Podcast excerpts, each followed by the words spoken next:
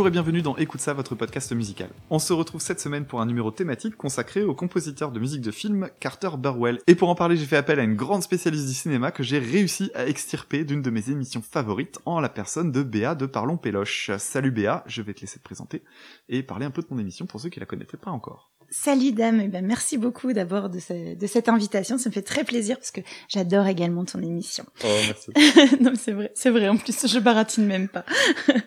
donc je viens de Parlons Péloche, tu l'as dit, donc c'est le podcast qui traite du cinéma genre par genre. donc un dimanche sur deux, on décortique un genre cinématographique à travers différentes rubriques, euh, ce qu'on attend du genre, nos références et on parle de ce qu'est devenu le genre aujourd'hui à travers trois films sortis sur les deux, trois dernières années. Donc on apprend des choses et on s'amuse beaucoup. Ouais, et vous avez une super team, hein. vous êtes euh, combien? 5 Donc c'est un talk, ça varie entre 4, 5, 6, 6 personnes, euh, selon les dispos, et, euh, et on parle de, de, de, de, nos ressentis sur les, sur les, sur les films qu'on a vus. On n'est pas des experts de cinéma, tu me mets la pression. Non, non. Mais euh, non, ce que j'apprécie, c'est que justement, vous êtes euh, à la fois, on sent que vous y connaissez très très bien, et euh, et en même temps, c'est un c'est un podcast ultra accessible, et ça. Bah, on, on, on, appuie vraiment. Alors évidemment, on donne on donne nos idées et nos avis sur les sur les sur les films, mais c'est avant tout une expérience cinématographique qu'on qu'on développe. Alors pour nos plus fidèles auditeurs et auditrices, j'avais déjà eu l'occasion de parler de vous puisque j'avais analysé quatre titres dans la série des de Pod. J'avais fait Disparu de Jean-Pierre Madère et euh, Twist and Shout des Beatles pour Antoine. C'est un peu deux salles, deux ambiances hein, chez Antoine. Oui, oui, Disparu, c'est pas, c'est pas nous. Mais, mais Disparu, ça le représente bien. Oui. Euh, voilà. Antoine, donc, euh, si vous écoutez Coucou par le Antoine. Péloche, coucou Antoine, ceux qui écoutent par le Péloche, c'est... ah, tu le fais bien. Ah oui, oui. Ouais, tu le tiens. C'est le rire. Exactement. C'est notre rire. C'est votre rire, que j'adore. Euh, j'avais travaillé sur vidéotape de Radiohead pour euh, Thomas, l'humoriste de, de, votre de notre animateur vedette. Animateur vedette, qui euh, qui, qui est donc humoriste hein, euh, puisqu'il fait son petit spectacle. Il, son grand spectacle, son, one pardon, man show. Son one man show. il est passé à Lille. J'étais allé le voir. Il est passé à Lille. Il passe à Paris. Paris bientôt, ouais. Donc si vous avez l'occasion, n'hésitez pas à aller voir bien. Ouais, c'était très bien. Il pourrait mettre très bien devant. Et j'avais aussi vu le titre Wax and Wayne, euh, donc des Cocteau Twins pour toi-même. Merci. Et, euh, et, voilà. Donc sans compter qu'on s'était croisé au, au, groupe, au concert du groupe Idols à Lille. Euh, tu, tu avais filmé quand j'étais monté sur scène. Yes. La star. Mais ouais, c'était cool. Alors aujourd'hui, je le disais en intro, je t'ai invité pour parler d'un de mes compositeurs favoris. Alors peut-être que c'est peut-être même mon compositeur actuel préféré en la personne de Carter Burwell. Alors son nom n'est pas si connu que ça et pourtant il est derrière l'essentiel des bandes originales des films des frères Cohen et aussi pour moi derrière les thèmes des trois films d'un de mes cinéastes ultra méga putain de sa méga fucking race préférée qui s'appelle Martin McDonough, réalisateur de trois grands films dont on reparlera tout à l'heure. Mais ce ne sont pas ses seuls faits d'armes puisqu'il est extrêmement prolifique. Euh, plusieurs gros succès euh, au box-office. On peut notamment évoquer euh, la série Twilight, pour laquelle il a fait une partie des musiques, et également trois des quatre films de Spike Jones, dont le film Dans la peau de John Malkovich, et Max et les Maxi Monstres. Alors malgré ça, c'est un compositeur encore trop peu connu, et trop peu cité à mon goût, au style extrêmement identifiable, j'y reviendrai tout à l'heure, tout en restant très modeste comparativement à d'autres comme Hans Zimmer, Williams ou Elfman, pour ne citer que les plus connus. On démarre tout de suite avec un petit extrait déjà très représentatif de son travail en tant que compositeur avec un passage de la BO de Twilight, le titre Love, Death and Birth.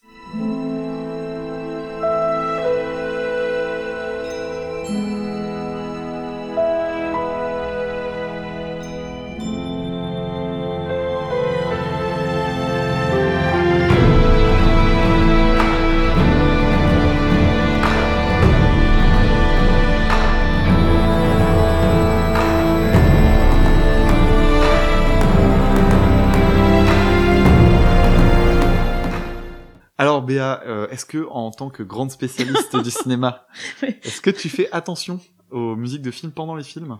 Alors spontanément, je te répondrais non, et en fait ce serait faux. Euh, il y a plusieurs cas de figure. Il y a les films où la musique elle s'accorde parfaitement aux images. Euh, on a la, ça souligne l'attention, un moment émouvant, euh, une scène légère, et dans ce cas, je vais te faire bondir, mais je ne fais pas du tout attention parce que je m'en préoccupe pas tellement, ça se fond avec le film et que ça forme un tout. Et à l'inverse, il y a des moments où c'est tellement, euh, ça vient tellement souligner l'ambiance de la scène que ça devient too much ou en décalage. Euh, je vais, je vais donner un exemple parce que je suis chez Écoute ça et non pas chez Parlons Péloche. Et donc Thomas Dozer ne m'interrompra pas pour me dire, pour m'empêcher de dire du mal de James Wan parce qu'on n'a pas le droit, c'est par contrat. On n'a pas le Thomas. droit. Voilà, c'est que euh, c'est dans la BO d'Aquaman par exemple, euh, on tombe parfois dans du dans du kitsch parce que la musique euh, ne va pas du tout euh, avec les avec les images. Donc euh, donc voilà, ça c'est un c'est un exemple. Et sinon, j'aime beaucoup quand la BO d'un film elle reflète une époque, genre les 70s ou ou une période de ma vie où je vais retrouver des tubes que j'écoutais dans ma chambre, Là, du coup, c'est euh, les BO qui sont en fait des des, des qui sont pas des films. BO originales, enfin Voilà. de- voilà, des des créations originales, Ouais, des, musiques, originales, je veux dire des musiques de l'époque en fait. Oui. D'accord. Euh, Est-ce que tu as, malgré ça, donc euh, des, des compositeurs, des compositrices de musique de film que t'aimes plus que les autres? Il y a des, j'ai cité euh, John Williams par exemple qui, qui revient très très souvent. Euh, Il y a Horner aussi. Il y a bah, Danny Elfman pour ceux qui adorent les Oui, Burton. alors les, voilà, ce que je, j'allais te citer celui-ci. En fait, je m'y connais pas très bien. J'étais un peu en panique hein, quand j'ai quand été invitée parce que je me suis dit oh là là, il va falloir que je, je, je bosse. Mais euh, effectivement, je pense que je les connais pas, j'en connais peu finalement, et du coup, je connais les classiques. euh, tu les as déjà cités, euh, John Williams. Euh, Il y a John Barry euh, pour Ouais. les James Bond euh, ou Alan Silv- Silvestri. je pensais que t'allais euh, dire ça Alan Stivell Non, euh, pour, pour les films bretons. Euh, dans les oui, films de Zemeckis. Voilà. oui, il Et puis la- euh, de- tu l'as de- dit, euh, Danny Elfman pour euh, pour donc tous les, les Tim Burton. Mm. Mais sinon non, j'ai pas de, je, je je ne fais pas forcément attention euh, aux compositeurs. C'est vrai que Sylvestri, il avait fait la, la musique de Forrest Gump notamment. En fait euh, tous les. Ouais. films de Zemeckis. Zemeckis, euh, c'est lui. Et Danny Elfman, euh, d'ailleurs, je sais pas si tu connais, euh, c'est, c'est, c'est son groupe qu'il avait dans les années 80 qui s'appelait Oingo Boingo. Pas du tout. Euh, Je, je pense vraiment que euh, il faut absolument que tu jettes une oreille à ça, c'est assez extraordinaire. Ça marche.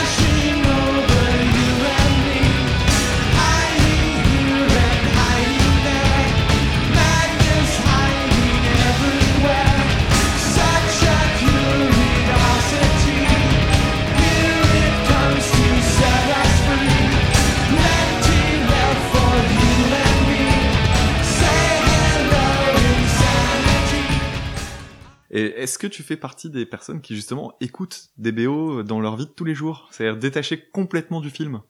Alors ça m'arrive et j'ai notamment une BO fétiche, c'est celle de Magnolia, qui est un de mes films préférés, euh, de Paul Thomas Anderson. Et en fait, la BO est en partie euh, composée de chansons de d'Aimé Mann, je sais pas si tu connais, du tout. euh, et un peu de Supertramp.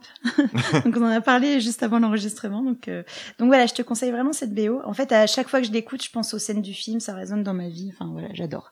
C'est une très belle BO. Euh, Est-ce que tu connaissais euh, Carter Burwell? Parce que je disais tout à l'heure qu'il n'était pas très très connu, et je pense que c'est pas un gros mot de le dire. Est-ce que tu avais déjà entendu parler de lui? Est-ce que tu avais déjà fait attention à- aux musiques en, en regardant les films peut-être? Eh bien, écoute, euh, pas du tout.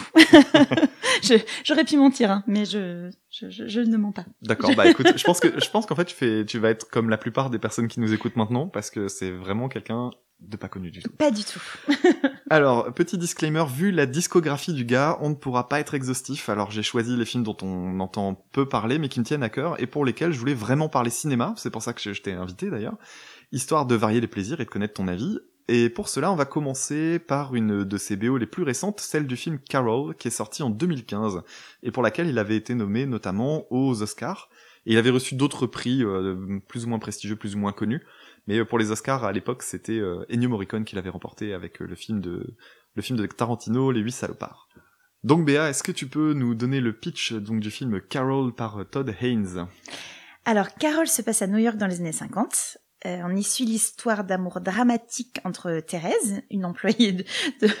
Bon, ça, c'est mieux en anglais. Hein, Theresa. Thérèse. Thérèse, ça fait toujours penser au Oui, sketch que Thérèse, voilà. Donc c'est Thérèse, une employée de magasin à Manhattan, et une cliente bourgeoise et raffinée, malheureuse en mariage, donc Carole. Le souci, c'est qu'à cette époque puritaine, l'homosexualité ne fait pas partie des conventions, et le film retrace l'amour interdit entre les deux femmes. D'ailleurs, euh, je, je me suis rendu compte en regardant, en cherchant le réalisateur, que donc le réalisateur Todd Haynes, c'est le réalisateur de la série Mildred Pierce, et je me suis rendu compte en cherchant la musique de Carter Burwell que c'était Carter Burwell qui était derrière la musique de Mildred Pierce lui aussi. Donc je pense qu'ils se sont rencontrés à ce moment-là et que après, bah du coup, il l'a, il l'a, il l'a engagé pour faire le film Carol. Est-ce que tu peux donner ton avis sur ce film? J'ai regardé, il y a, Ah. j'ai regardé une heure avant ton arrivée, donc c'est encore tout frais. Bon, alors, euh, c'est un film très élégant, euh, raffiné comme les actrices, il y a une très belle reconstitution de l'époque. Évidemment, on a une interprétation pleine de justesse de Kate Blanchett, mais on va dire comme d'habitude. C'est une belle philosophie, hein, comme le fait de devoir rester fidèle à qui on est vraiment pour être heureux. Euh, c'est le genre de sujet où on se sent obligé de dire que c'est très bien.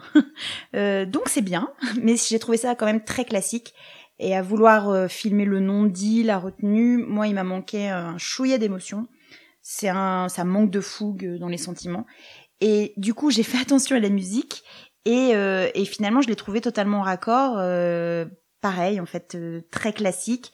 Et ça a un petit peu manqué d'emphase euh, à mon goût. Oh, t'as pas aimé qu'ils sortent les violons euh, au moment Bah voilà, moi, les, voyeux- les violons, quand même, j'ai j'ai parfois du mal. Alors bah du coup passons à un extrait de cette euh, de cette BO avec le titre d'ouverture du, du film Carole qu'on entend dès les premières secondes.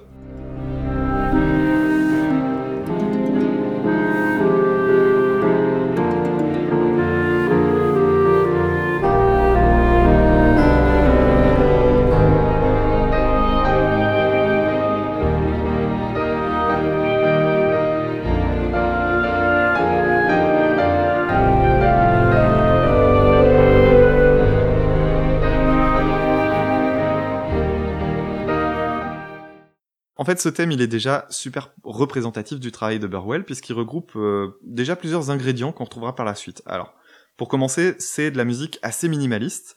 Le thème est super simple, pas du tout écrit pour en mettre plein la vue, c'est ce c'est ce que tu disais tout à l'heure.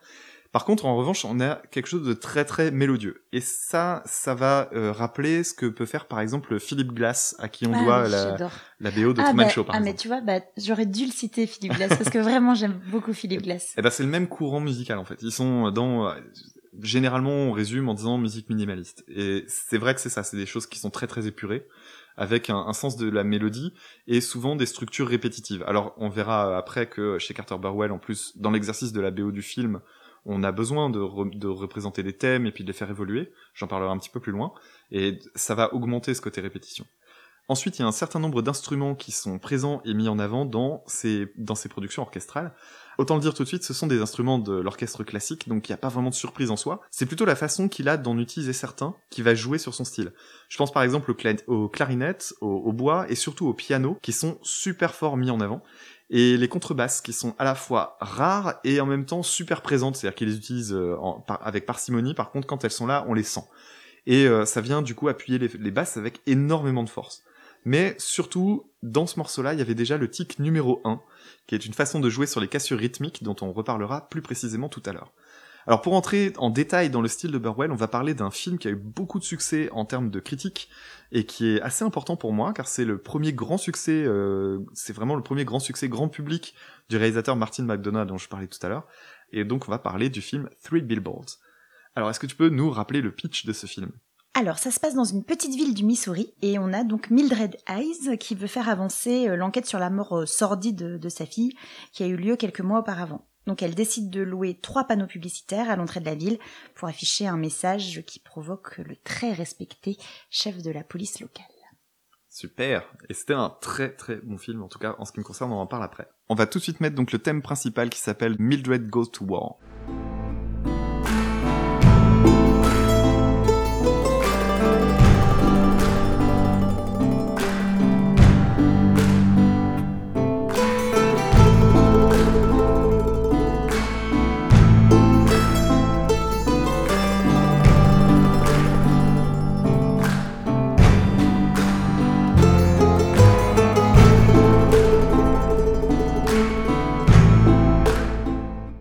Alors, autre palette de Carter Burwell avec un titre acoustique modeste. Alors, on entend derrière notamment euh, des claps, donc des, applaudissements.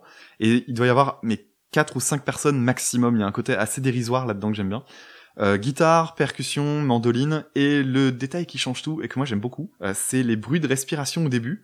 En fait, c'est pas dans le film, c'est la captation de la partie guitare. Donc euh, quand euh, quand tu captes notamment des guitares euh, classiques, par exemple, toutes les guitares qui sont pas branchées immédiatement, mais pour lesquelles on met un micro, c'est assez fréquent d'entendre le guitariste qui prend sa respiration, qui qui se concentre et c'est quelque chose que moi j'aime bien. Donc c'est un titre qui est très très court, c'est en fait l'exposition du thème principal qui reviendra sous différentes formes au cours du film. Est-ce que tu peux nous parler un peu de la, de la réception du film? Parce que c'est un film qui a eu du succès et euh, dire si toi il t'a plu Tu l'as dit tout à l'heure, c'est effectivement un des premiers grands succès euh, de Martin McDonagh. Donna, ouais. comme les comme les sandwichs, tout pareil. Euh, c'est un des meilleurs films de 2018 qui a été nommé aux Oscars et c'est mérité, même s'il n'a pas gagné euh, contre la forme de l'eau. Euh, ça parle de vengeance, ça interroge sur le pardon, jusqu'où on peut aller par vengeance. Alors je vous invite à écouter notre épisode de Parlons Péloche sur le Rap and Revenge, euh, puisqu'on y on parle de, de, de ce film justement qui est un- vraiment un modèle du genre. Euh, c'est un film qui arrive à être sobre, puissant, pas moralisateur. L'interprétation de Frances McDormand, elle est admirable. Euh, Il y a Sam Rockwell aussi, euh, Woody Harrelson. Euh, Elle avait eu l'Oscar d'ailleurs. alors, elle- alors c'est elle, c'est- en fait c'est son deuxième Oscar après Fargo des Oui. frères Cohen. Euh, Il y a beaucoup de tensions, l'ambiance elle est étouffante euh, dans la petite euh, bourgade du Missouri euh, sur fond de racisme. On est dans l'Amérique profonde. Je trouve que l'extrait que t'as passé, en fait, euh, je trouve qu'on retrouve cette euh, cette lourdeur euh, de cette ambiance euh, de ouais de l'Amérique profonde. Et il y a un- dans le film il y a vraiment un mélange de, de violence mais maîtrisée. En fait, on, on voit rien, mais la violence elle est euh, bah, elle est suggérée dans les dans les propos, dans l'histoire, dans les rapports, euh, dans les dans les rapports humains. Et euh, il y a beaucoup d'humour noir. Euh, ça, on le retrouve vraiment dans le cinéma de, de Martin McDonagh. Et euh, vraiment, c'est à voir si vous l'avez pas vu. On va se passer un autre extrait de la BO avec le morceau qui s'appelle Billboards on Fire.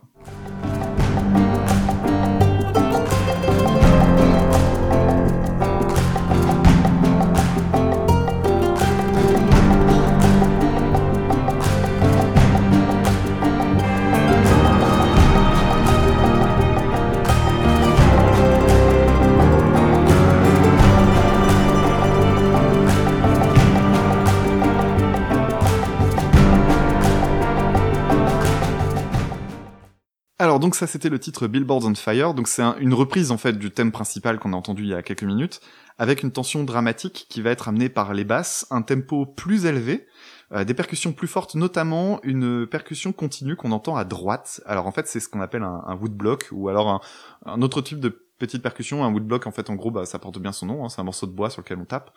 Et euh, il y a aussi des, donc, des cordes comme je l'ai dit, et puis euh, des, cloches, des choses comme ça avec des notes très très graves au, au piano. Et en fait ça va c'est le moment où euh, ces fameux panneaux qu'elle a installés euh, sont prennent feu. Donc quelqu'un met le feu à ces trucs là et donc ça c'est un moment de tension dans le film. Et donc ce- cette tension est transcrite euh, retranscrite par le biais de la musique. Donc toi, tu tu tu spoil les Ah, mais- films.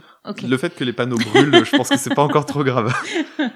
Euh, donc c'est un schéma très classique, comme je disais tout à l'heure, de, de, de justement garder un thème et puis de le faire évoluer de, de plus en plus. Donc là, on a une, une tension dans, la, dans le film et donc on va la faire évoluer aussi avec la musique. Alors troisième et dernier film pour euh, pour présenter Carter Burwell, parce qu'on va rentrer un petit peu plus dans le détail de certaines musiques euh, comme on le fait d'habitude dans Écoute ça, avec le, le avec le film Assassin de Mathieu Kassovitz. Donc euh, puisque euh, Carter Burwell a bossé avec euh, avec Mathieu Kassovitz, j'étais très étonné de m'en rendre compte.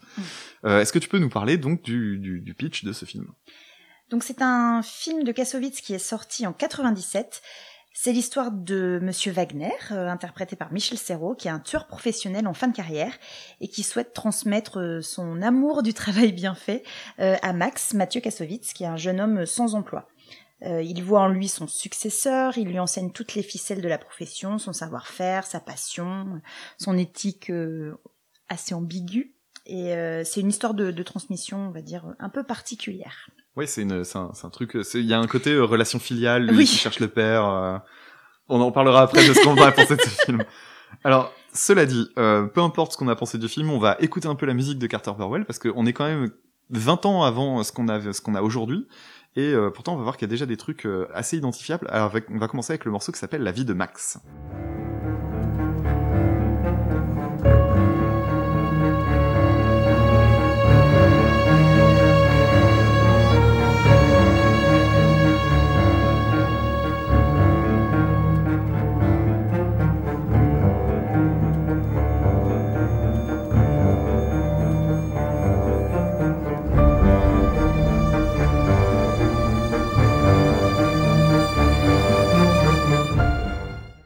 Alors donc c'est le thème principal euh, qui va être évidemment repris de plusieurs manières différentes au cours du film. Comme d'habitude, c'est une mélodie qui est très identifiable et surtout relativement simple harmoniquement et rythmiquement, avec le même type d'instrument qu'on retrouvait dans la BO de Carole. Alors sachant que le film euh, date de 96, c'est intéressant de voir que 97. de 97 pardon, c'est intéressant de voir que cette base minimaliste, eh ben, en fait, elle était déjà présente au début de sa carrière et c'est quelque chose qu'il a très peu fait évoluer. Alors ça va peut-être justement être un défaut qu'on pourra lui trouver. Hein. Je pense que le, le- le problème qu'on peut avoir vis-à-vis de ce genre de composition très très marquée, c'est que bah effectivement ça ça évolue pas en 20 ans. Donc euh, si on n'aime pas trop, bah on n'aimera jamais. Et en même temps, si on aime bien, on va peut-être avoir du mal à retrouver du renouvellement. Cela dit, juste avant de passer à la musique suivante, euh, il y a ce film-là, il avait fait un, un gros scandale à Cannes. Je crois que tu, je crois que avais noté Oui, quelque chose. en fait, c'est le, c'est le troisième long métrage de Mathieu Kassovitz après Métis et, euh, et le phénomène euh, La haine en 95.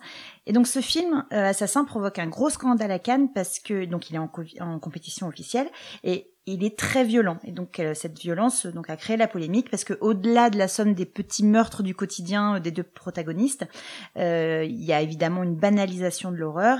On a notamment une scène de, torture sur une victime chez elle qui est. inutilement longue. Ah, Euh, Voilà, enfin, c'est vraiment. Il y a, donc ça, ça, c'est- ça a été très mal euh, reçu à l'époque. Et en plus, le, alors, le film reprend des thématiques euh, typiques du cinéma de Kassovitz, une dénonciation des médias euh, comme responsable de la violence ambiante, une critique de la télévision, des jeux vidéo. Euh, c'est un film très ancré euh, dans, dans, dans son époque. Pourquoi on l'a pas laissé partir? On lui a pris son- On aurait pu lui prendre son blé et le laisser partir. Donc, si tout le monde fonctionnait comme ça. Tout le monde fonctionne comme ça, monsieur Wagner. Ben non, pas tout le monde, en tout cas pas moi. Parce que moi j'ai de l'éthique, tu comprends? Seulement moi je peux dormir sur mes deux oreilles, tranquille. Vous avez jamais mauvaise conscience? Qu'est-ce que tu me fais chier? Avec ma mauvaise conscience hein? Mais alors t'as t'as donc rien compris, non? La presse, la bouffe, la finance, la politique, tous des pourris, t'entends? Voilà, ça c'est des assassins Après, il est passé à des, il est allé aux États-Unis, il a fait les Rivières pourpres. euh, bon, il y a eu, il, il crée moins la polémique euh, en tant qu'acteur, on va dire, euh, En tant parce que voilà, publique en ce on- moment. on- voilà, il reste une figure très engagée politiquement dans ses prises de parole dans les médias. C'est, c'est le mec énervé, euh, parfois adepte de la théorie du complot, souvent rageux contre la profession, contre la police. Enfin, Ah, en ce moment, Ouais. il, en ce moment, il est plutôt euh, pro-police. euh, oui, oui, oui, non mais bon, voilà, c'est en tout cas c'est. Mais, mais par contre, tu vois, tu parlais de la scène, euh, de la scène de torture euh, du, du vieux monsieur. Je pense que c'est peut-être la, la scène la plus réussie du film. Alors, et en même temps, elle me pose un vrai problème moral parce que tu la regardes, elle est, c'est vrai qu'elle est longue, mais c'est un peu le- le- la même chose que quand tu regardes Irréversible. Ben oui, j'allais te, c'est- pour moi c'est l'analogie parfaite. Voilà. Euh, c'est le mauvais terme, tu vas changer ça. Ah bah non, je peux pas parce qu'on a des problèmes techniques, je vais avoir du mal à couper. Mais en fait, le truc, c'est que euh, c'est, c'est, elle est inutilement. En fait, elle est longue. Le, c'est, c'est très méta en fait. Ce qu'il y a, c'est que c'est très long, donc du coup, euh, on a envie de se barrer, on a envie que ça s'arrête. Et en même temps, bah, il l'arrête pas, c'est volontaire. Donc du coup, euh, ça crée une tension parce que non seulement la scène nous plaît pas, en même temps, on se retrouve dans une position de, voyeur dont on n'a pas envie. En même temps, ça correspond à la réalité, ça nous met dans la position de celui qui ne fait rien. Et c'est tout un tas de trucs. Alors, le problème, c'est que c'est des choses qui ont déjà été. Enfin, à ce moment-là, il n'y avait Non, pas eu à ce- irréversible. Voilà, ce que j'allais dire. À ce moment-là, c'était euh, quelque chose d'assez nouveau euh, dans le cinéma euh, grand public. et, et cette scène-là, vraiment, elle est, Elle est Elle est- insoutenable. elle est insoutenable. Ouais. C'est une scène qui est incroyablement dure. Et je, je pense vraiment que c'est la scène pour laquelle on se souviendra du film, Mhm. euh, parce que le film est pas bon. Bah, là, bah, je, tu, veux que je donne mon avis euh, sur ce, sur ce film? Oui, puisque tu m'as forcé à le, à le revoir. Euh, non, mais comme je disais, c'est c'est un film très ancré dans son époque et c'est ce qui en fait un- son défaut aujourd'hui. En fait, je trouve que ça a vraiment très mal vieilli. Euh, ce sont des, des thématiques qui aujourd'hui, malheureusement, ne sont plus choquantes. Euh, je dis malheureusement parce que oui, la société elle est violente, notre télévision ça banalise les dérives et évidemment on peut le regretter, mais ce sont devenus des évidences. Et donc euh, et là, ce qui reste, je trouve, c'est un film qui est tourné assez platement, assez tristement. Euh, c'est un film de 97 et en fait on dirait du cinéma français de 77 et vraiment pas le meilleur les fameux enfin tu sais les films d'auteur Ouais, euh, un peu un peu tristoun quoi et du coup euh, je suis désolée mais même la musique en fait elle semble elle me semble elle- elle- en le revoyant elle m'a semblé vraiment désuète. Et heureusement il y a la prestation de, de Michel Serrault qui est toujours excellent et, et dans un dans son rôle là de tueur à la grande conscience professionnelle. Et on a ce décalage entre le ton de son personnage et les horreurs qu'il explique. Ça donne un petit côté euh, Tarantino mais franchouillard en fait. Enfin, voilà Bah, ouais, il y a, il y a un petit ouais. côté euh, vraiment désuet et, et c'est vraiment ça ça très mal vieilli quoi Ouais, je suis assez d'accord. Je, je l'ai revu. Il y a, en, en gros, je crois que j'ai décroché après, euh, justement après la scène du, du vieil homme chez oui lui. en fait le, le début du film est assez est assez bon enfin juste parce que il y a cette relation euh, complètement euh, décalée un peu absurde puis c'est vrai après ça tire un peu en longueur Alors, ce qu'il y a d'intéressant euh, malgré tout ça, c'est que dans le film, il y a une scène de boîte de nuit. Alors, je sais pas si tu te souviens de cette scène, mais euh, ça va amener Carter Burwell à faire une musique un peu étonnante, donc une espèce de musique techno, alors très très ancrée dans son époque aussi, parce qu'on est dans la période Eurodance, tout ça, donc c'est avec des percussions dégueulasses. Euh, mais il a réussi à faire un thème que je trouve assez marrant, donc euh, je vous le passe tout de suite.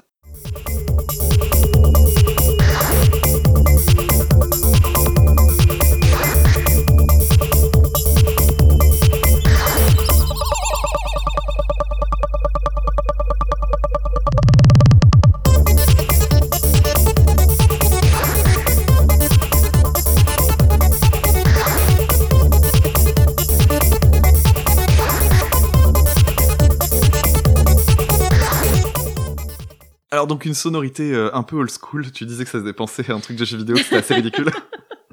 Du coup, ouais, c'est très caricatural en fait de l'électro de la- des années 90, mais j'aime bien le thème en fait, moi, le côté euh, jeu vidéo. En fait, il y a un côté décalé que j'aime bien. Par contre, euh, bon bah voilà quoi, c'est, eh, fais-nous une musique de boîte de nuit. il fait ça. C'est un peu comme, bah d'ailleurs, c'est ce qui manque au film, c'est un peu de subtilité. Donc euh, voilà, c'est c'est un peu l'idée. Donc si on résume un petit peu pour tout ce qu'on a vu sur euh, Carter Burwell jusque-là, mélodie simple, des styles variés, là, donc techno, tout à l'heure musique un peu plus américaine, euh, musique orchestrale. On n'a pas parlé non plus de la BO de True Grit, dans laquelle il fait vraiment de la country et tout ça. Donc c'est vraiment un mec qui touche un peu à tout et qui est qui réussit, euh, en tout cas à mon sens, euh, dans tout. Ça c'est pour la base. J'ai également repéré deux, trois autres constantes sur lesquelles je vais pas trop m'attarder. À la place, je vais passer des extraits qui vont les illustrer. Alors, je parlais des instruments tout à l'heure, il y en a un qui est bien plus présent chez lui que chez de nombreux autres compositeurs et compositrices, qui est la harpe. Pour montrer ça, je vous ai préparé un petit montage de trois titres issus de trois BO différentes, tout en sachant que j'aurais pu en choper plein d'autres sur euh, au passage. J'ai vraiment tapé dans les BO au pif et en quelques secondes, j'avais des extraits de, harpe. Alors, il y aura donc un extrait de la BO de Wonderstruck, euh, de Goodbye Christopher Robin et de A Serious Man, avec le titre Green Loans et ses superbes dissonances au piano.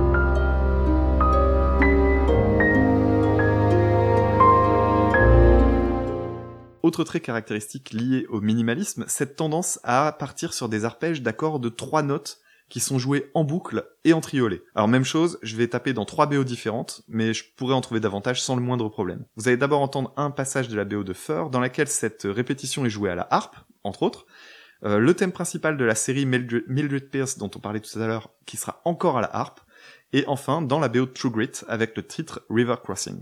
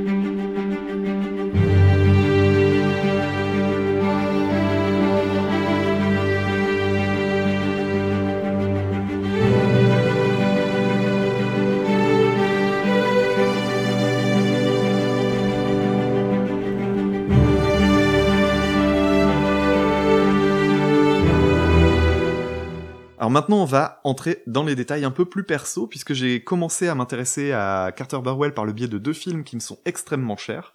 D'abord, mon film préféré des frères Cohen, qui est Burn After Reading, et mon film préféré du monde tout court, qui n'est autre que Bon baiser de Bruges, le premier film de Martin McDonough, dont on parlait tout à l'heure avec son film Three Billboards. Alors, Ah bah, Ouais. J'espère que j'ai aimé parce que je savais pas que c'était ton film préféré des frères Cohen. Ah bah, bah, tu, tu as tout à fait le droit de ne pas l'aimer. Non, non. mais je le défendrai, euh, je le défendrai vraiment de ma vie. Alors, commençons donc par Burn After Reading, qui va nous permettre de parler de sa collaboration de longue date avec les frères Cohen.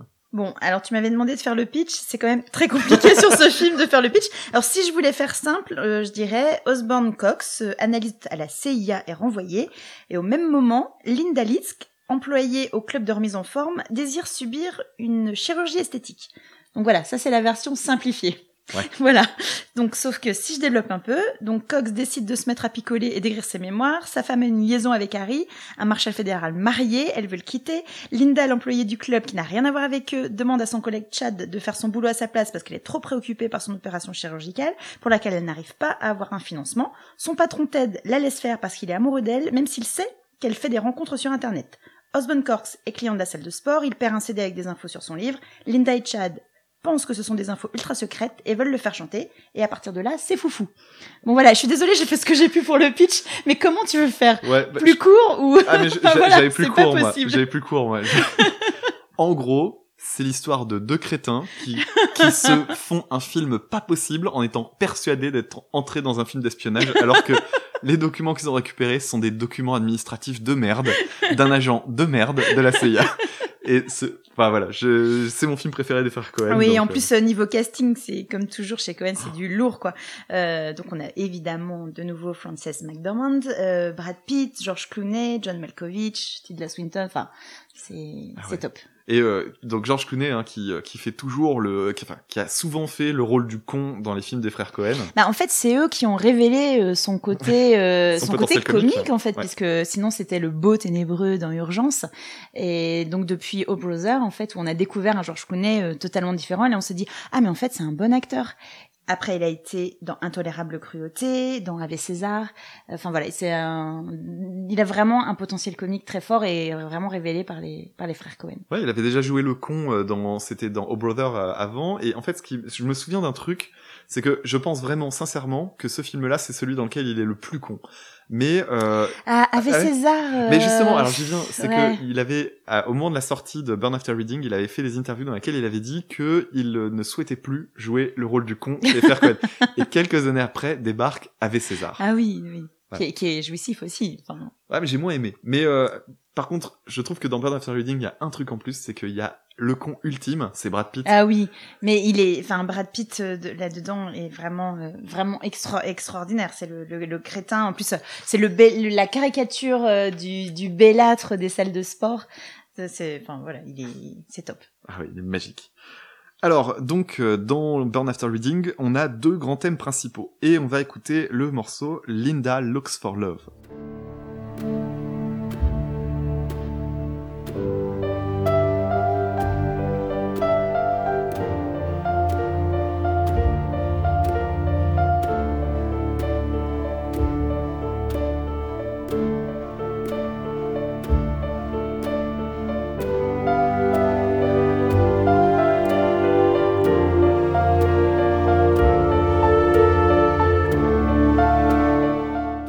Alors l'idée dans le film à ce moment-là, c'est de faire comprendre que le temps est long pour le personnage de Linda qui recherche une relation amoureuse. Donc comment s'y prend Carter Burwell? Eh Bien, il utilise une astuce qui est vieille comme le monde. Il va utiliser un tempo de 60 battements par minute, donc un battement par seconde. Et ça, il le fait entendre avec une percussion qui va évoquer le bruit d'une horloge, cette seconde qui vient s'écouler à chaque fois. Mais ce qui est le plus intéressant ici, et qui fait partie de ses signatures en tant que compositeur, c'est une cassure rythmique dont j'avais parlé tout à l'heure avec l'intro de Carole. Ce qui se passe ici, c'est qu'on démarre sur un ensemble de quatre notes qui sont en croche. On va donc compter 1, 2, 3, 4, et à partir de là, il va passer en ternaire, donc c'est-à-dire qu'il va faire un ensemble de notes qui sont des groupements de 3. Ça va donner, sans changer le tempo du morceau, ça va donner une sensation d'accélération. Donc ça donne en gros 1, 2, 3, 4, 1, 2, 3, 1, 2, 3, 1, 2, 3, 1, 2, 3.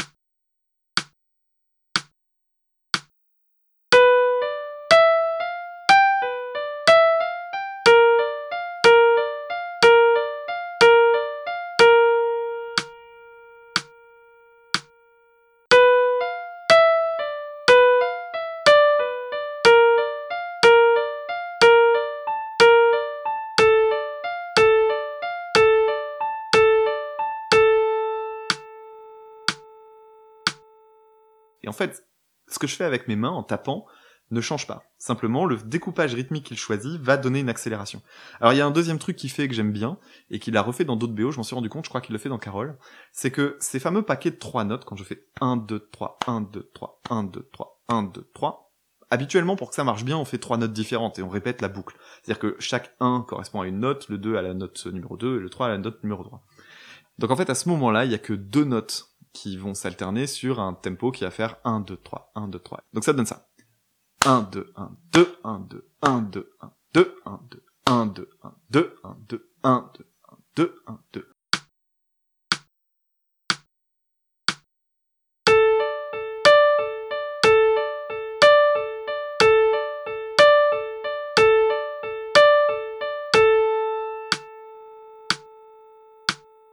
Et donc ça, c'est quelque chose qui est, euh, qui est, qui est assez, euh, qui est assez bien foutu, et surtout, c'est pas quelque chose aussi courant que ça. Or, Carter Burwell le fait super souvent. J'ai entendu ça dans la BO de Carole, j'ai entendu ça là-dedans, j'ai entendu ça dans la BO de Bon baiser de Bruges, et c'est quelque chose d'assez, euh, d'assez caractéristique.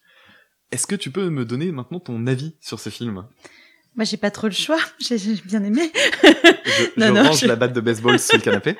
non, non, ça va, ça tombe bien. C'est c'est un film, enfin, évidemment jouissif avec des acteurs qui s'amusent et ça se voit à l'écran. C'est une comédie d'espionnage loufoque, burlesque. On est vraiment dans la lignée de Brother et de The Big Lebowski, je trouve.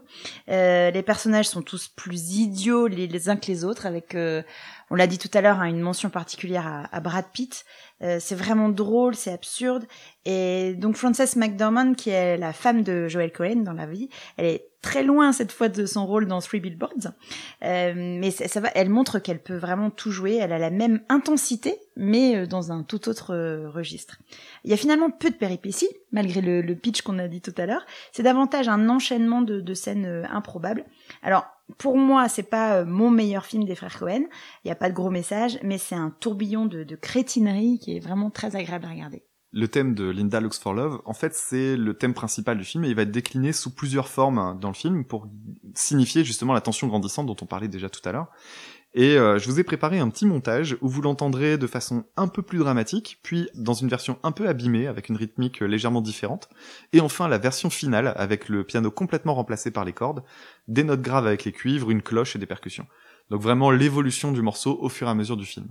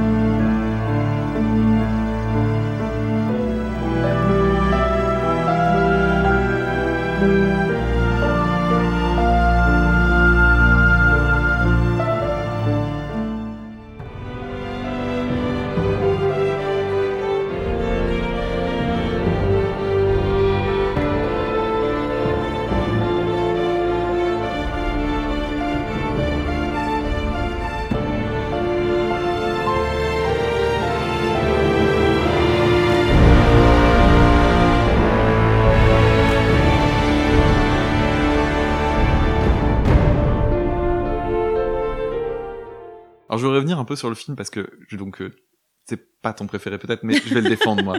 Ah oui, non, Euh, mais, je, je- mais c'est bien. Est-ce que euh, ça, ça me rappelle en fait très fortement euh, les films de Quentin Dupieux euh, Oui. dans, le, dans le style, euh, dans l'idée du, à la fin on regarde le film, on se dit bon et euh, qu'est-ce qu'on vient de regarder? En fait, on s'en fout. Alors, c'est- on, on trouve du, du pieux dans le côté absurde des situations. Maintenant, dans le rythme, euh, Ouais. on est quand même dans un rythme beaucoup plus effréné euh, que, que du pieux, que j'aime beaucoup aussi. Mais euh, voilà, c'est un peu... C'est sur l'absurde en fait. c'est sur l'absurde. Ouais. Mais c'est un peu la, c'est- moi je vraiment j'y vois une, ce truc-là en fait, cette forme-là d'absurde, je la, je la vois que chez eux en fait. Mhm. Et voilà. Donc c'est vraiment un, un film que j'aime beaucoup. Ce qui est intéressant dans ce film et qui fait qu'il fonctionne très bien en termes de comédie, c'est le décalage entre la situation ridicule de trois personnages qui font donc, qui se font donc un film pas possible en étant tous plus cons ou naïfs dans le cas de, dans le cas de Frances McDormand, euh, et le sérieux de la mise en scène et surtout de la musique.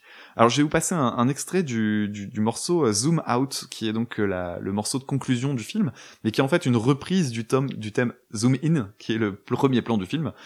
Et vous allez voir, en fait, c'est vraiment une musique de film d'espionnage typique, mais ultra premier degré. C'est-à-dire vous le prenez, vous le sortez, vous le mettez dans un film super tendu, ça marche.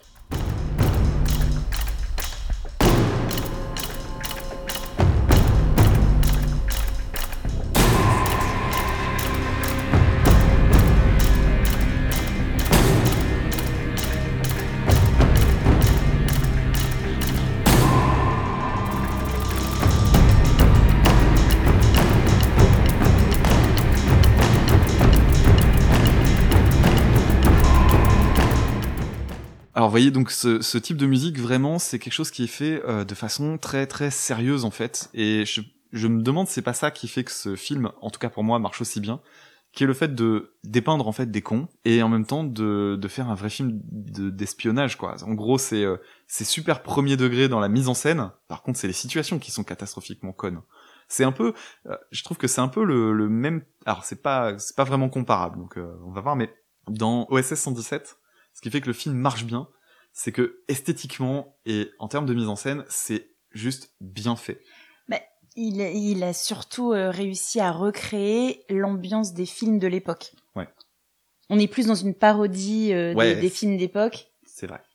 Mais Je veux pas te contredire. non, non, mais c'est pas ça. C'est qu'il y a aussi, euh, enfin, tu vois, dans dans dans le film, euh, dans Burn After Reading, sans être une parodie puisque c'en est pas une, ça emprunte au code de- du, Du- film d'espionnage, tu vois. Et d'une certaine manière, c'est une espèce de transposition de ce principe-là qui est de faire un truc très premier degré pour faire de la blague, qui qui moi me plaît bien. Je trouve que ça que ça va justement faire de, ça va créer une tension, un, un décalage, parce qu'à chaque fois on dit ouais c'est décalé. Alors, faut expliquer ce que c'est un décalage. Un décalage c'est t'as une situation qui a l'air très sérieuse vue de l'extérieur, t'enlèves les dialogues etc. euh, et les grimaces à la con, Tu te dis, ok, d'accord, euh, on voit à peu près où on est.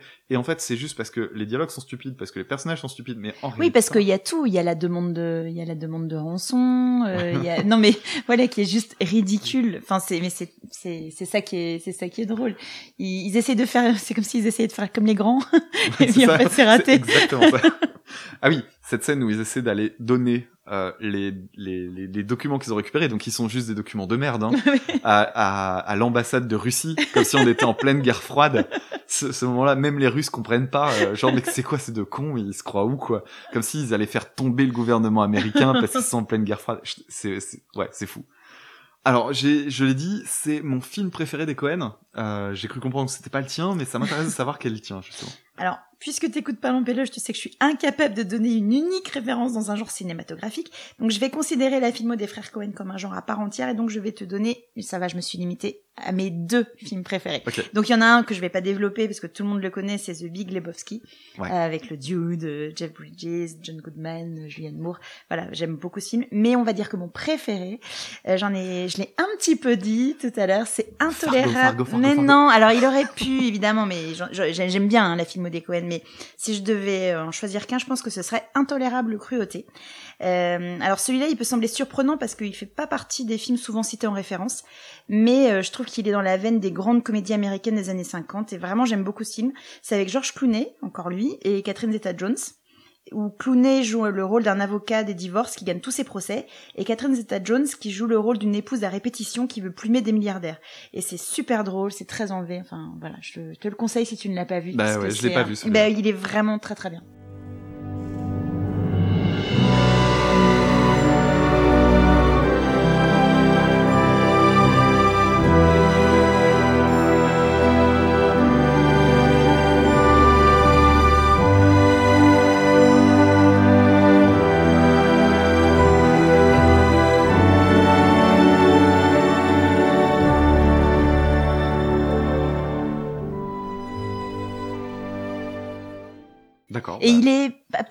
Beaucoup cité Non. en général en référence. Et... Il y, a, il y a quelques films des frères Cohen qui sont oubliés comme ça. hein. Il y a euh, A Serious Man aussi, dont on parle Ouais. jamais. Et c'est pas eux qui avaient fait euh, Lady Killer?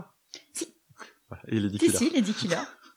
non, non, mais vraiment, ils sont. Là, je, je, je l'ai, hein. Qui est pas bien. de- De quoi? Qui est pas si bien que ça du tout.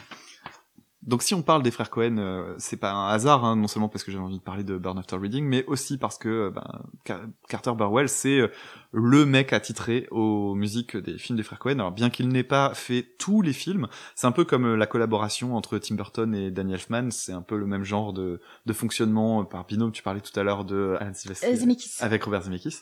Euh, voilà, c'est ça fait partie des grandes collaborations et euh, si vous connaissez les films des frères Cohen, en fait, vous connaissez déjà le travail de Carter Burwell. On va changer, donc on va parler maintenant de sa deuxième collaboration la plus euh, la plus prolifique, mais c'est pour un réalisateur qui n'a fait que trois films. Donc on va parler un petit peu de Martin McDonough. Est-ce que tu peux nous le représenter, s'il te plaît? Euh, oui, donc c'est un réalisateur euh, anglais, euh, né à Londres mais de parents irlandais. Donc c'est important parce qu'on le retrouve quand même, on retrouve beaucoup de ses personnages. euh, L'Irlande est très présente dans ses dans ses films. Euh, c'est d'abord un dramaturge. Euh, il a une très belle euh, carrière euh, théâtrale et effectivement au cinéma, il n'a que trois films, trois longs métrages et un court métrage. Euh, donc les trois films, c'est donc Bon baiser de Bruges, euh, qui a eu un, le prix du, du meilleur scénario, euh, prix euh. Edgar Allan Poe, et mérité évidemment. Euh, Seven Psychopaths, ça tu l'as tu l'as dit tout à l'heure, et Three Billboards, euh, les panneaux de la vengeance. Euh, donc vu les distinctions, on peut s'avancer à dire qu'il est plutôt doué le mec, parce que bon, troisième film nommé, euh, nommé aux Oscars, c'est plutôt c'est plutôt pas mal. Puis euh, en fait, je, je comprends que tu sois fan parce que c'est un réalisateur qui a clairement un univers. Il arrive à mélanger les genres en rendant ses histoires fluides, euh, à la limite de l'absurde, avec des personnages euh, qui ont toujours des personnalités complexes, euh, de l'humour noir, des dialogues décalés. Et il est vraiment euh, particulier. Et dans le cas de Bon baiser de Bruges, euh, on en reparlera un petit peu après, ce que j'apprécie particulièrement, c'est cette idée d'avoir des personnages qui sont ni tout noirs, ni tout blancs. On est dans de la zone grise permanente, euh, et ça rend les personnages crédibles en fait. Mm. Et c'est un- quelque chose que j'aime beaucoup. Alors je l'ai dit tout à l'heure, un bon baiser de Bruges, c'est devenu avec le temps mon film préféré, tout réel confondu. Et pourtant, euh, je l'ai pas souvent dit dans l'émission, je crois que je l'ai même jamais dit. Mais le cinéma, c'est ma deuxième grande passion en fait. J'ai passé des années à regarder plusieurs films par jour, etc. C'est- C'est un peu retombé depuis quelques années, la musique a pris le pas. Mais euh, vraiment, j'avais beaucoup de points de comparaison et c'est celui-là qui est vraiment indétrônable aujourd'hui pour moi. Et euh, je crois bien que la musique y est pour beaucoup parce qu'elle vient vraiment bien souligner le côté euh, doux, amer et mélancolique qui nous balade pendant le film. Alors on va commencer avec le thème qui est le prologue du film.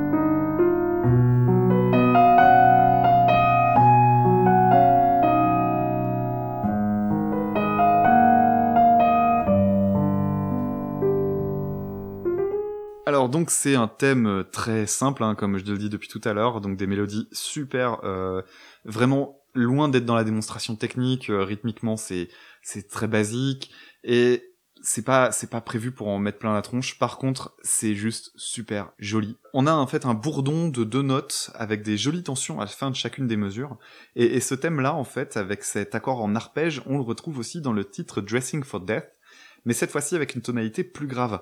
Et encore une fois, donc un titre très épuré qui reprend la mélodie du prologue, à laquelle on va ajouter des cordes très très douces en fond. Voici donc le morceau Dressing for Death.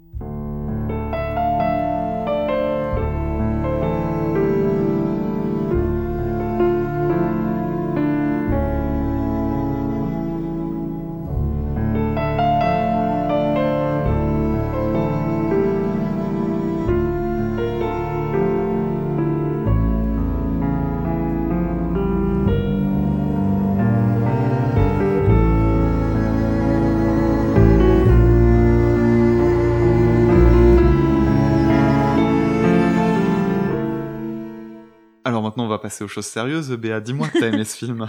Mais oui, j'ai aimé. Tu veux pas que je fasse le pitch? Si, vas-y, vas-y. Non, tu peux le faire. Ça Bah allez, J'ai peur de spoiler, moi. Non, mais je, je sens que tu as envie de le faire. Vas-y. Donc le pitch, ce sont deux tueurs à gages qui sont envoyés pour se mettre au vert à Bruges, parce que le plus jeune des deux, qui est pris sous l'aile du plus âgé, hein, qui est en gros son formateur d'une certaine manière, a fait une grosse bêtise. Et donc euh, leur patron leur demande d'aller à Bruges pour euh, vraiment se se faire, faire profil bas. Est-ce que je vais plus loin dans le pitch?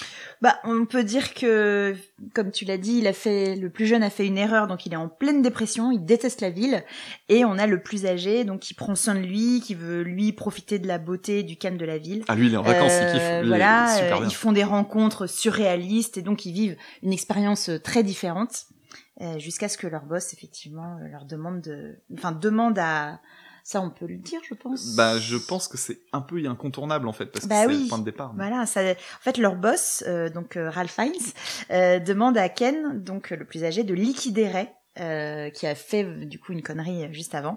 Donc ça change un peu la, la donne et ça donne un autre tournant au film. Exactement. Et c'est un film qui me touche beaucoup. Alors quel est ton quel est ton ton avis sur ce film Alors, euh, écoute, pendant longtemps, moi j'ai dit que j'aimais pas Colin Farrell, euh, sauf dans Bon baiser de Bruges, parce que je trouvais que son regard vide collait parfaitement à son rôle de tueur à gages un peu bené et suicidaire. Euh, et j'ai changé d'avis depuis, parce que Colin Farrell, je trouve qu'il a des choix de carrière euh, très judicieux, et c'est très rare que je change aussi radicalement d'avis sur un acteur, mais vraiment, je, je trouve qu'il a une, une carrière vraiment, vraiment super. Bref, euh, en tout cas, ce, dans ce film, j'ai toujours tout trouvé parfait. Et puis je le disais tout à l'heure, euh, les rôles dans les films de Martin McDonagh, ils sont très très bien écrits, euh, très complexes, décalés, drôles, euh, dans l'humour noir. Euh, la ville de Bruges, c'est un Ah, personnage à part entière du film.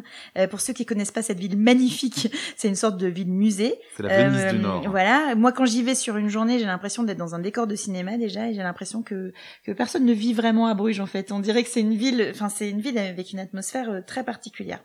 Euh, et dans ce film, euh, c'est le duo, il fonctionne vraiment très bien. On s'attache aux deux persos, euh, on a envie que ça se termine bien. En même temps, on sent venir l'iné- l'inéluctable de la situation. Euh, c'est un film avec énormément de références euh, artistiques, euh, religieuses. Enfin, il y a, plein de dimensions derrière ça. C'est un polar, mais qui est plein de, de, poésie. C'est beau. C'est une sorte d'ovni du genre. Enfin bref, c'est un film très original qui est évidemment, enfin pas évidemment non, mais en tout cas, je, je te rassure, il est dans mon dans mon top 30 des des des des, des- super films que, 30? que j'aime. Moi, j'ai oui oui j'en ai vraiment beaucoup. Moi, mon top c'est un top 100, hein, donc euh, c'est déjà pas Ah, mal d'être dans les c'est 30. bien, c'est bien.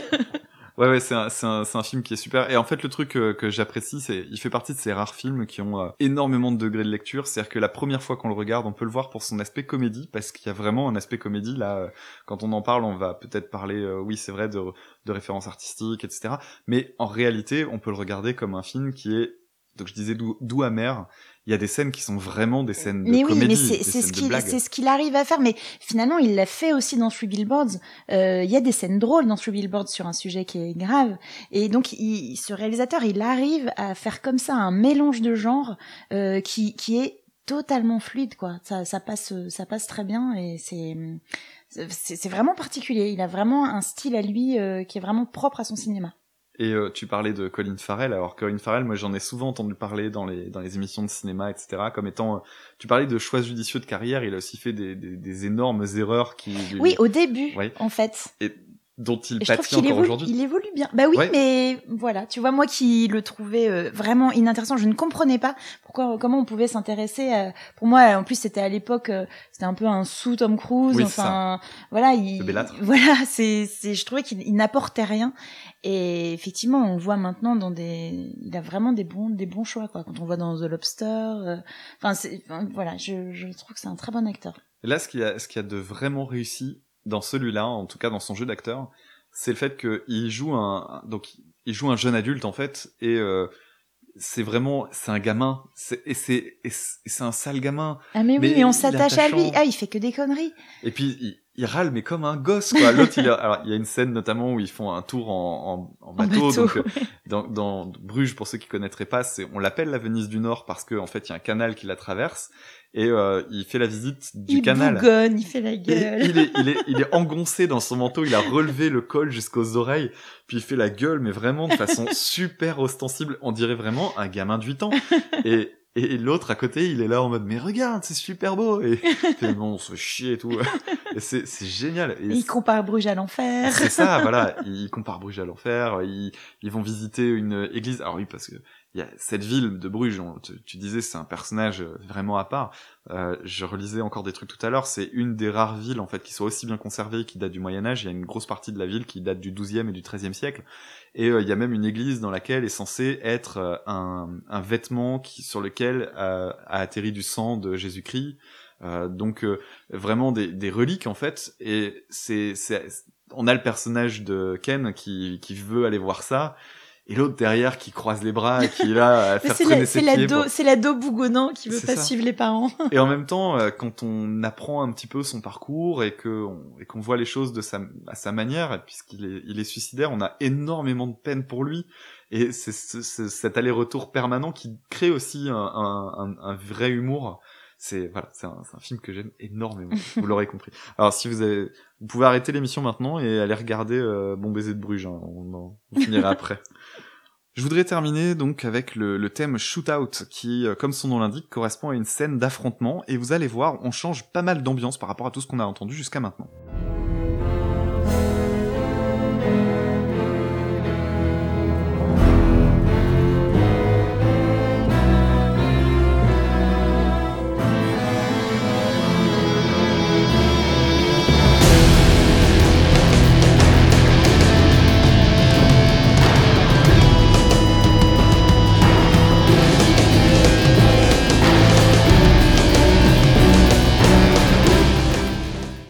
Entendu, donc pour souligner la tension de cette scène, Carter Burwell va changer de style musical en plein milieu du morceau et introduire une instrumentation rock avec de la guitare électrique, de la batterie, pour installer une ambiance de chaos. Et ça semble assez logique et évident de mettre de la guitare électrique, des trucs très bruyants comme ça, mais j'ai pas l'impression que ce soit si courant que ça dans les musiques de films, de s'orienter vers le rock pour ce genre de passage, surtout dans les cas des compositions originales. La plupart du temps, euh, quand on va utiliser du rock dans les films, on va utiliser des, musiques déjà existantes, en fait. Je pense notamment, par exemple, à David Lynch, qui avait utilisé euh, Rammstein, euh, ce genre de choses. Ou alors, c'est aussi une marque de fabrique euh, de très très mauvais films. En fait, souvent dans les nanars, les moments où on fait euh, de l'attention, on fout du, on fout du rock, et ça marche pas la plupart du temps en fait. Et là, je trouve ça marrant d'avoir utilisé ce, ce truc-là. Euh, la plupart du temps, en fait, pour euh, pour souligner les moments de tension dans les films, on va modifier l'utilisation de l'orchestre symphonique et on va aller chercher des choses qui sont euh, très caractéristiques, qui vont aller dans les basses fréquences. Donc, on va mettre des instruments comme les contrebasses, très très forts. Les cuivres, évidemment. Alors là, c'est là qu'on va foutre des cuivres dans tous les sens. Hein. Euh, N'importe qui ayant regardé déjà des films d'action a forcément en tête euh, un moment où on fout des cuivres dans tous les sens pour mettre un truc qui pète bien. Et euh, mais le rock, finalement, assez peu souvent. Et euh, c'est euh, quelque chose d'assez rigolo parce que, donc, comme je disais tout à l'heure, on avait euh, des plein de styles qui étaient explorés et on va même jusqu'à ce petit côté un, un peu métal, un peu cheap quand même. Franchement, quand t'écoutes un peu de rock, tu te rends compte que la guitare, le son, il est un peu dégueulasse quand même, mais ça marche bien. Et j'ai revu la scène pour euh, pour préparer l'émission en, en ayant en tête que le rock marchait pas sur les scènes d'action la plupart du temps. Et bah si, si ça marche. Mais après, je suis pas objectif. euh, je suis pas objectif. Est-ce qu'il y a quelque chose qui ne va pas dans ce film? Euh, sincèrement, je ne crois pas. Si, alors si, il y a un truc, peut-être. Il passe pas le test de Bechdel, puisqu'il y a qu'un seul personnage féminin. Voilà, ça c'est euh, c'est peut-être son seul défaut, mais voilà. euh, Non, il y en a. Il y a aussi la. Ah oui, il y a deux, il y a la réceptionniste. Mais elle se parle pas, et etc., etc. donc le test de Bechdel euh, échoue. Mais le, par contre, le personnage de la réceptionniste de l'hôtel est il est super. extraordinaire, Mais oui, mais avec oui. trois répliques, c'est super. Il faut le voir. Ouais. faut le Regardez le film. Ouais, c'est magique, c'est magique.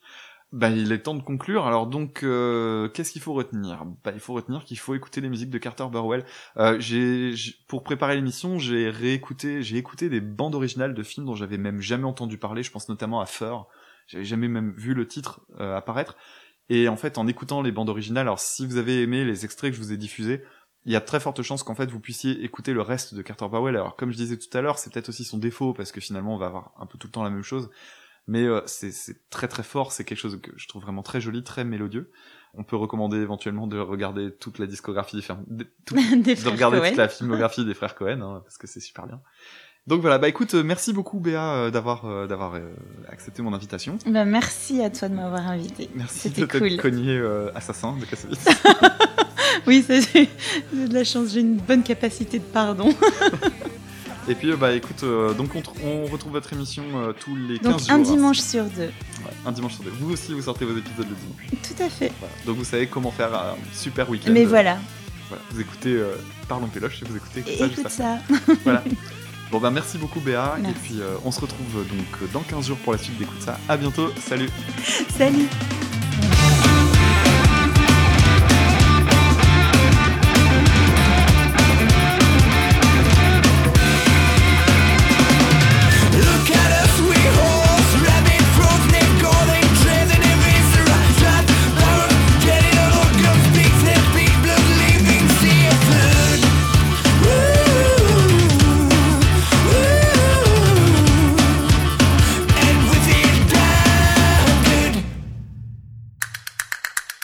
Je suis content, j'ai euh, Fanny de Passion Médiéviste qui dit que mon épisode pédago de dimanche il est bien.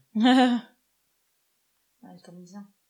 Ah bah ça veut pas dire que ils- ils- ils- non, mais- non non voilà C'est bien, je- ça non, non, enregistre c'était encore. pas- merde non non mais elle mais c'est vrai elle t'aime beaucoup donc euh, donc voilà c'est vraiment dans ce sens-là que je le disais Oui, je te laisse t'enfoncer. y a pas de problème. T'abuses. Et juste, euh, dis-moi, je profite de la pause. Fr- euh, C'est Frances McDormand. McDormand. Ouais. Ah, je, veux- je- c'est parce que je fais bien le dire. Je sais que tu parles bien anglais. C'est pour ça. C'est trop mignon. Puis euh, on se retrouve donc dans 15 jours pour la suite d'écoute ça. À très bientôt. Salut. À bientôt. Non, pourquoi je dis à bientôt? Faut pas dire ça. Attends, vas-y, refais. Excuse-moi.